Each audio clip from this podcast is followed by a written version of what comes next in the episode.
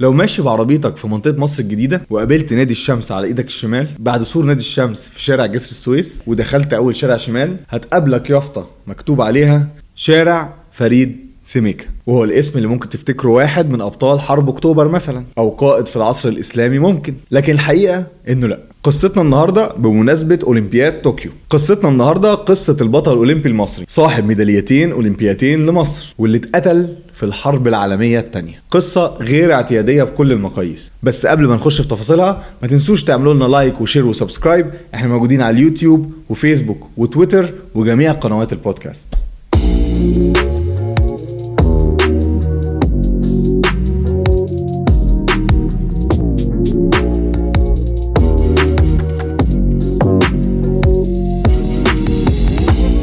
اتولد فريد باسيلي سميكة في 12 يونيو 1907 في اسكندرية. أب مصري يعمل كمدير للجمارك وأم أرمينية. حصل فريد على تعليم جيد جدا بسبب انتمائه لطبقة اجتماعية عالية وأتقن اللغتين الإنجليزية والفرنسية، لكن كان عند فريد حب كبير للرياضات المائية وخاصة رياضة الغطس اللي انبهر بيها من صغره بسبب حركاتها البهلوانية الرائعة. وفي طفولته شارك في استعراضات القفز في الماء في اسكندرية، وكمان كان بيحب الطيران وحصل على رخصة قيادة الطيارة. وفي سنة 26 سافر فريد لاخوه في أمريكا عشان يكمل دراسته، وهناك شارك في بطولة أمريكا للغطس وخد المركز الثاني. واتدرب فريد تحت قيادة مدرب أمريكي قبل ما يقرر إنه يشترك في أولمبياد أمستردام سنة 28 تحت العلم المصري. قبل أولمبياد أمستردام شاركت مصر في 3 دورات أولمبية بس بدون تحقيق أي ميدالية، وخلال أولمبياد أمستردام قبل انطلاق منافسات رياضة الغطس نجحت مصر في التتويج بميداليتين ذهبيتين عن طريق السيد نصير في رفع الأثقال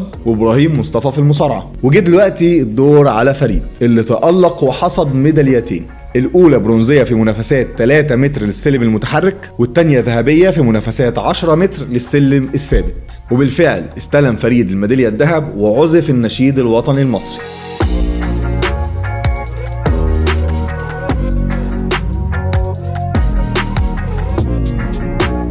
لكن بعد يومين أو 3 تم سحبها منه وحصل على الميدالية الفضية بعد اعتراض الغطاس الأمريكي بيتي ديسجارنس على النتيجة اللي كان مجموع نقاطها اثبت تفوق فريد سميكة. لكن بعدها اجتمع حكام المنافسه للتصويت على القرار واختار 4 من اصل 5 فوز الغطاس الامريكي. قبل فريد سميكة في النهايه بالنتيجه وابلغ لجنه التحكيم انه هيرجع النسخه الجايه عشان يفوز بالذهب، لكن رغم قبول فريد بقرار لجنه التحكيم رفض جيمس راين مدربه القرار ورمى الكرسي في حمام السباحه بغضب، واتهم لجنه التحكيم باختيار اللاعب الثاني لانه امريكي ابيض. لكن بتحقيق سميكة الميداليتين خلد اسمه في التاريخ وانضم للسيد نصير وابراهيم مصطفى كاول من رفعوا علم عربي او افريقي في تاريخ الميداليات الاولمبيه، ويفضل سميكة هو العربي والافريقي الوحيد اللي حقق ميداليه في الغطس حتى الان بعد مرور 93 سنه.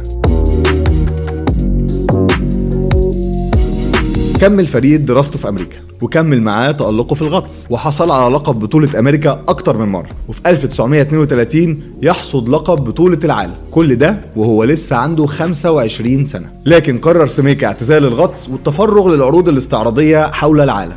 لف فريد مع زميله هارولد سميث العالم وقدموا عروض مزدوجة لرياضة الغطس، وبعدها رجع لمصر ودرب منتخب الغطس في سنة 1935 وكان هو المدرب لمنتخب مصر للغطس في أولمبياد 1936 في برلين. وبعد الأولمبياد رجع أمريكا تاني واتجه للعمل في هوليوود، وكان بيشارك كدوبلير في المشاهد الخطرة لعدد من الأفلام أبرزهم أفلام طرزان وسيز بنيث، وظهر كمان في فيلمين وثائقيين بشخصيته الحقيقية وهما الغطس المزدوج والرياضات المائية. لكن منسيش فريد سميكة حبه للطيران، وفي نص الحرب العالمية الثانية التحق بالجيش الأمريكي سنة 1942 وحصل على رتبة ملازم تاني عشان معرفته السابقة في الطيران، وكان مساعد طيار مهمته استطلاع بعض المواقع الحربية للعدو. وفي واحدة من مهماته سنة 1943 طلعت طيارته لكن عمرها ما رجعت تاني.